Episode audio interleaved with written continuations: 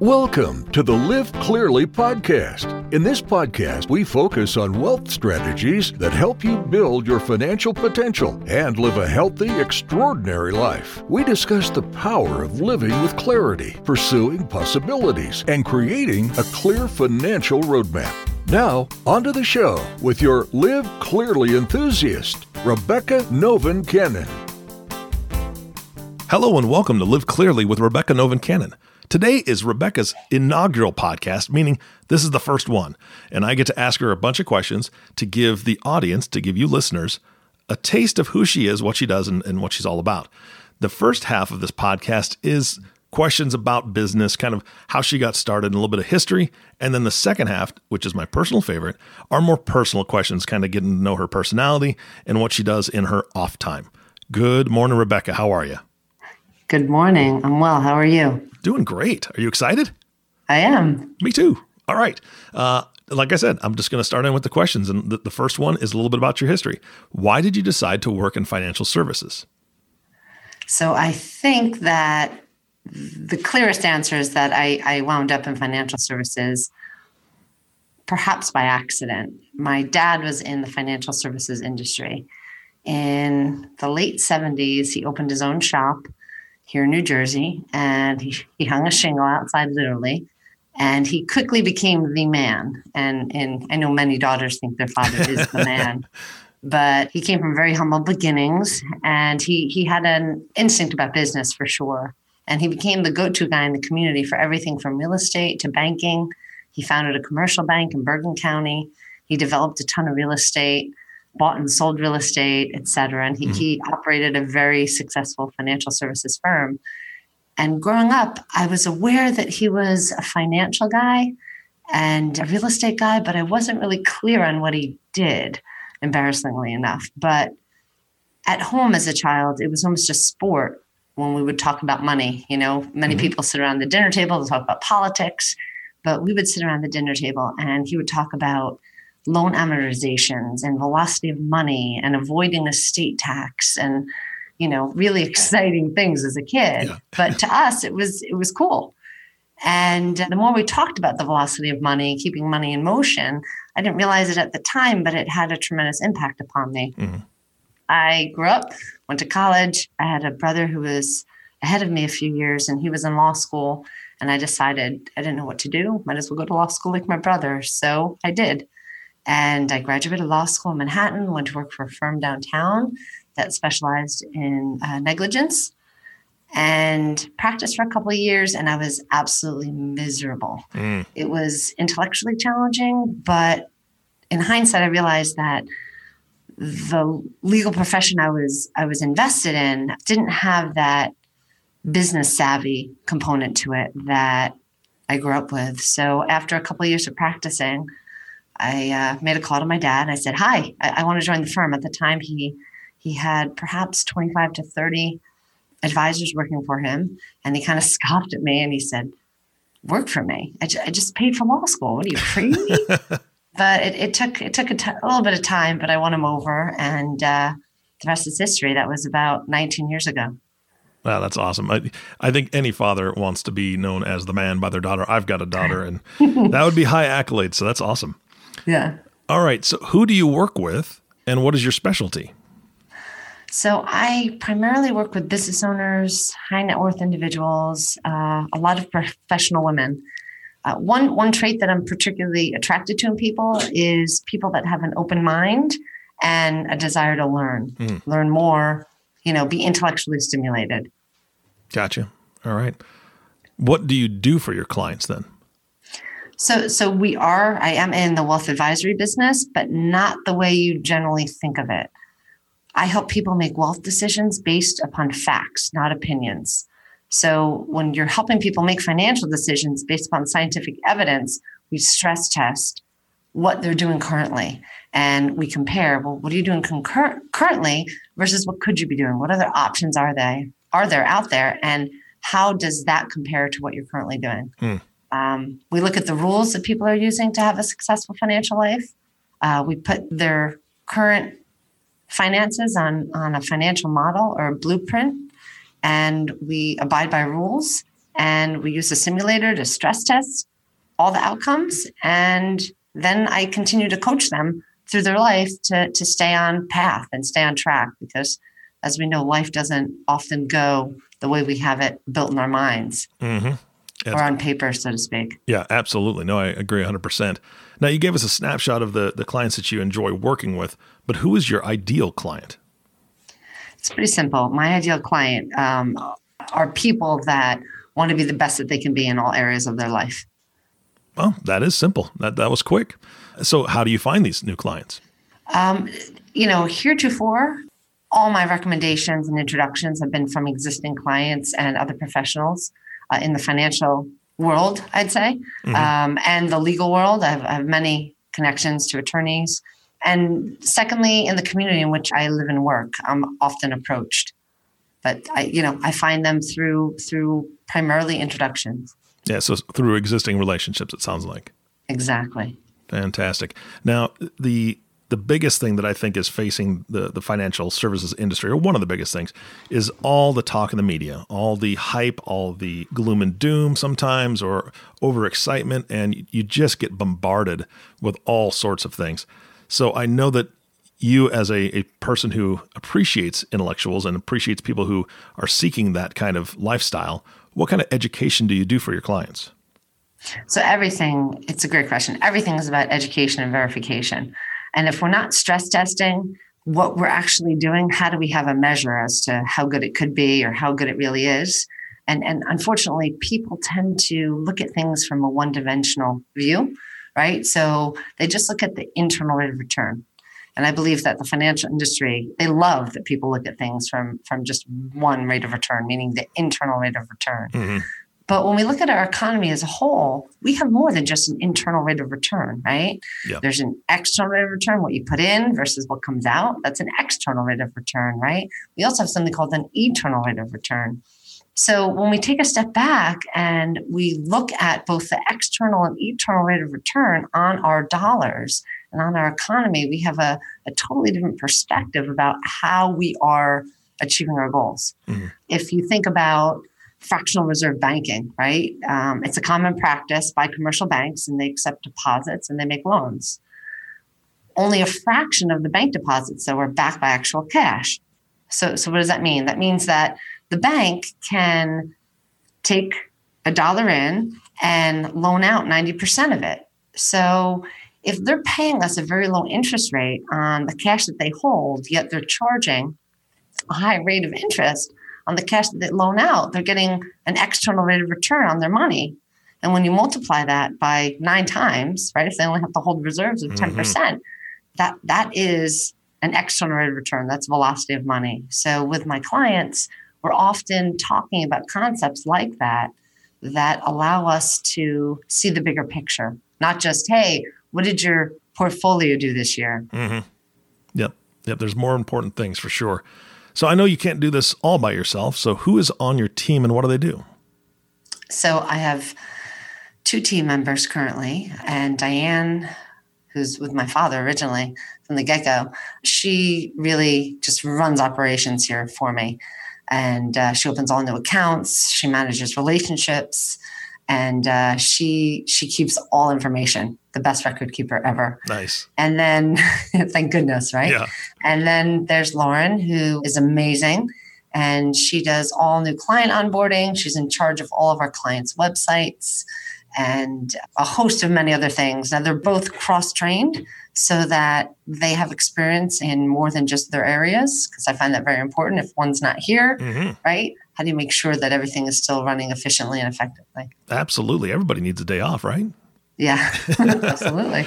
All right, Rebecca, what do you do in your community? So, nationally, I am involved with a foundation that's known as One Love Foundation, and it's really an educational movement amongst young adults. Yeardley Love, you may have heard of her. She was a student at University of Virginia. She was a cross player that was unfortunately killed by mm. an ex-boyfriend and the whole point of one love is that her death was completely avoidable if people in her life had truly seen and understood the unhealthy and dangerous relationship mm-hmm. behaviors that existed but weren't pointed out. So it's it's about educating our young adults, so teenagers, college students, and hopefully soon even middle schoolers and elementary schoolers what love is and what love isn't. And how to identify amongst our friends right as teens how do you identify what's healthy behavior and unhealthy? And what do you do when you start to identify that behavior? So i'm very involved in one love. I created a foundation in my father's name when he passed. And some of the community outreach we do is for new jersey battered women uh, something called grow green which is a local sustainable farm movement here in morris county mm-hmm the Valerie Fund, which you know is is um, for young children that are afflicted with different blood disorders. NYU Faces, uh, which is all about finding a cure for epilepsy. The community soup kitchen, excuse me, in Morristown. St. Jude's, everybody knows, and my local uh, temple, as well as different environmental foundations. Fantastic. So, changing gears a little bit, what designations or advanced education do you personally have? So I obviously am still, um, I have my JD, my Juris Doctorate. Um, I'm in the process of getting something called a CEXP, which is uh, Advanced Exit Planning. That's about it. All right. And the last question for this section is a big one. You ready? Yes. What is your financial philosophy? My philosophy is that everyone thinks that they know what financial advisors do. You know, often people hang up signs, they're in business. I'm a financial advisor. Mm-hmm. But I think that unfortunately in our society, a lot of it is product driven. It's it's essentially people purchasing products for a perceived purpose. But winds, what winds up happening is they have what we call junk drawer financial planning, mm-hmm. right? They have all these different products. They have no idea how they go together. They think they remember why they bought them, but they're not sure. And they have no idea how they integrate or coordinate in their lives.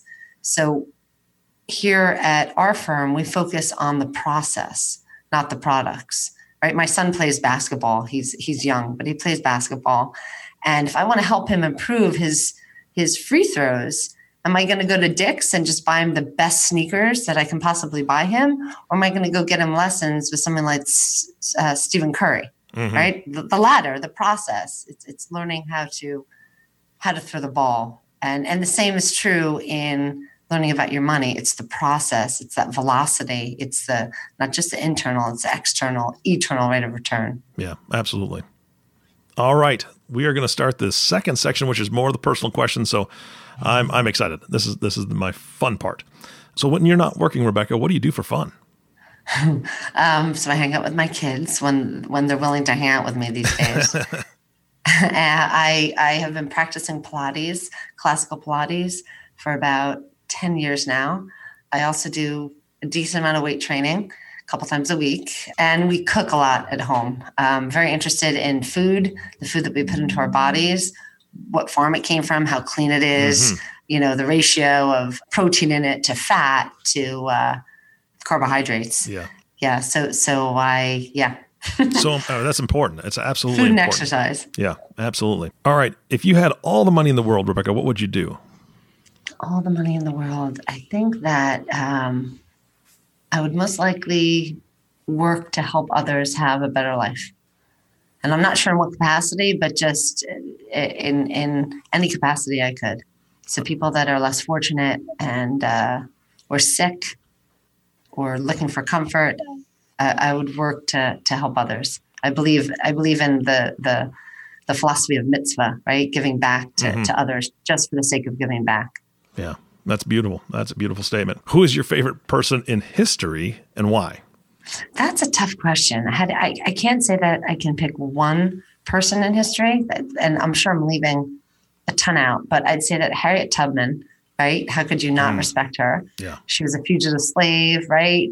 Underground railroad conductor, abolitionist, a spy, a soldier. Uh, she was a nurse. She was known for her work with the Underground Railroad, of course. She served in the Civil War, and uh, she was a huge advocate, of course, for civil rights and, and women's suffrage. And then less known people, I always find the bravery of those individuals that helped out during the Holocaust to be amazing Mm. because in a time of just just no hope, they gave hope to people. Yeah. So there was a, a I'm totally going to ruin their names, but Carl Lutz, he was a Swiss diplomat in Hungary, and he was a strict Methodist, but he issued thousands and thousands of documents, about sixty thousand, I think, Jews he saved, uh, allowed them to flee Hungary. And then there was a, a Van Hulst, who was a Dutch teacher, and he too saved hundreds of Jewish children during the Nazi occupation of the Netherlands. So people that make a difference, I'd say I'd I'd um, I'd aspire to be like. Yeah, the ones that step up when nobody else is, or very few are. Yeah, they're doing the uncommon when everyone else is is is not right. Yeah, absolutely. All right, Rebecca, what is your idea of success? So I'm not easily satisfied, which is a problem I'm realizing. but um, personally, uh, success means that I, I I hope that one day I will say, yes, my three children are well adjusted, they're fulfilled, kind adults that are serving society. And professionally, I'd say that I want to continue to fulfill my responsibility to people and help them achieve success, right? Because we have to avoid failure at all costs. Mm-hmm. And, and, and professionally, I think that's a problem in this country because there, to your point before, there's so much information and people need to know the truth and they need to really be able to verify what they're doing versus what's being marketed to them. Yeah, and and that's a tough tough situation to be in because we don't know what we don't know, right? I mean, that's that's one of the issues. So I, I think that that's absolutely right. All right, and this this next question can be anything. What is one thing you recommend to most clients, families, or friends? And we're talking, it could be books, it could be type of pizzas, it could be whatever. What's the one thing you recommend most? The one thing I recommend most is that people adopt an uncommon mindset to become an uncommon thinker. Um, and that may be through certain books, right? I definitely have books that I recommend to clients. But, you know, if you think about it, 90% of the population controls 10% of the wealth. Yep. 10% of the population controls 90% of the wealth. Right. So that 10% that controls 90% of the wealth, do you think they are common thinkers or uncommon thinkers? Yeah, pretty uncommon. right so I, I that that's my goal let's get everybody on that path All right. That's that's that's admirable. All right, and this is my favorite question. I'm just going to be honest with you. This is my absolute favorite one. Name one thing that most people don't know about you. um, we compost at home how about that Oh, come on, really? yeah we do i'm an environmentalist at heart That's good. Well, uh, I'm not. I'm not bashing composting. I have a compost barrel out outside in outside my backyard as well. um, but i live in new jersey Mm-hmm. And i don't I, it's not as common i'd say here All right. So, eh, it's but you, definitely uncommon so what do you do with the compost? You have a garden as well, I assume. yes yeah Nice. yes. What What's your favorite thing to grow? So my kids like the peppers. I like cucumbers. Nice. Um, but lots of herbs. So many herbs. Oh, nice, nice. Yeah. There's and nothing. my, my husband my husband has a restaurant, so we we cheat a little bit in that, you know, they also have a garden there. Mm. So um, yeah, if, if our vegetables aren't turning out pristine, we always has have have something to fall back on. You got to back up. Yeah. Yeah, I love fresh herbs. Oh, and, and just having it right there to be able to pick and use right then. That's that is awesome. It's yes, agreed. All right, Rebecca, what is your mantra, motto, or something that you say to yourself to keep yourself focused and on track? two come to mind. One is, and I don't know who said it, um, but I do have this magnet on my refrigerator at home, and it is rule your mind or it will rule you. Hmm. Hmm. And the second is don't let yesterday use up too much of today. Oh, that's a great one. That's a great one. I think that everybody struggles with that at certain points of their life where they're dwelling on the past, either long ago or just something that happened yesterday. And uh, there's nothing you can do to change it. So it's something to change for the Live in the present. Yep. Yep, absolutely. All right, Rebecca, what is your proudest achievement? My children, for sure. Hands even down. even even though they're so difficult, they're definitely my proudest achievement. and you've got three of them, right? I do. Oh, that's indeed. that's fun. That's a lot of fun. they used to be fun. Yeah. now, now there's a lot more Now as they're get older. Yeah, yeah. exactly. Now they're teenagers. There's a lot more there. Yeah. That's, that's fun. All right. Rebecca, we are at our last question. You have the attention of a lot of people. This podcast is brand new, but it's going to gain an audience quickly. What can we look forward to in upcoming podcasts? So, we are going to focus on how people can gain a better understanding of how money really works. Mm-hmm. People that are interested in looking at the uncommon viewpoint that I've talked about a bit. Mm-hmm. And because we're flooded with so much information from financial institutions, people that want to seek the truth, I think will enjoy this podcast. And then I look forward to interviewing guests, both in the financial and we'll say health marketplaces, to help us live better lives. Right. So, from a financial perspective, lots of financial guests, whether they're CPAs and specialists in other areas. And then from the health perspective, how we reduce stress and how that all plays into our overall well being and our economies, really, personal economies. Nice, nice. Well, I hope that in a future podcast way down the road that we'll get a chance to meet your husband and he can share some recipes with us. Maybe, maybe. I'm, I'm, I'm sure he'd be very happy to. well, it sounds sounds great to me. I'm, I'm looking forward to the podcast. Thank you so much for answering the questions today. Thank you. You bet. And thank you all for listening to the Live Clearly podcast with Rebecca Novan Cannon. If you have not subscribed to the podcast yet, which I know you haven't because this is the very first one, please click the subscribe now button below. This way, when Rebecca comes out with a new podcast, it'll show up directly on your listening device. It also makes it much easier to share these podcasts with your friends and family. Again, thanks for listening today. For everyone at Novan Cannon Financial, this is Eric Johnson reminding you to live your best day every day. And we'll see you next time. Thank you for listening to the Live Clearly podcast. Click the subscribe button below to be notified when new episodes become available. Rebecca Novan Cannon is a registered representative and financial advisor of Park Avenue Securities LLC, PAS OSJ, 52 Forest Avenue, Paramus, New Jersey 07652, 201 843 7700. Securities products and advisory services offered through PAS, member FINRA SIPC, financial representative of the Guardian Life Insurance Company of America, Guardian, New York, New York. PAS is an indirect, wholly owned subsidiary of Guardian. Novan Cannon Financial Group LLC is not an affiliate or subsidiary of PAS or Guardian.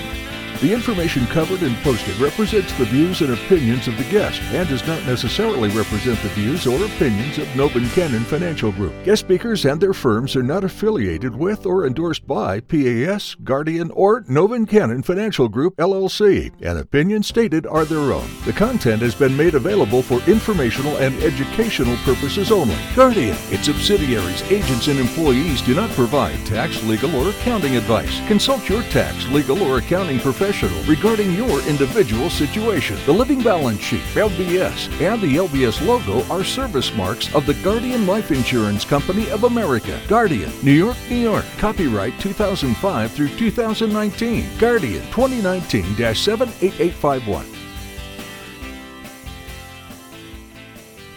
Internal rate of return refers to the internal rate of return inside any investment.